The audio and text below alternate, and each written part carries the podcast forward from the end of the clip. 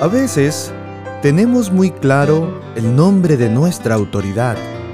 Sin embargo, eso no nos garantiza nuestra sumisión y obediencia.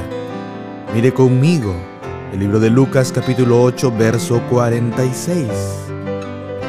¿Por qué me llamáis Señor, Señor, y no hacéis lo que yo digo?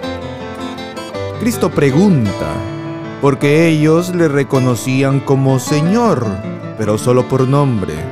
No obstante, por la obediencia y sumisión a Él, no. Le decimos que es nuestro Señor, decimos que Él es nuestro Salvador y no le obedecemos.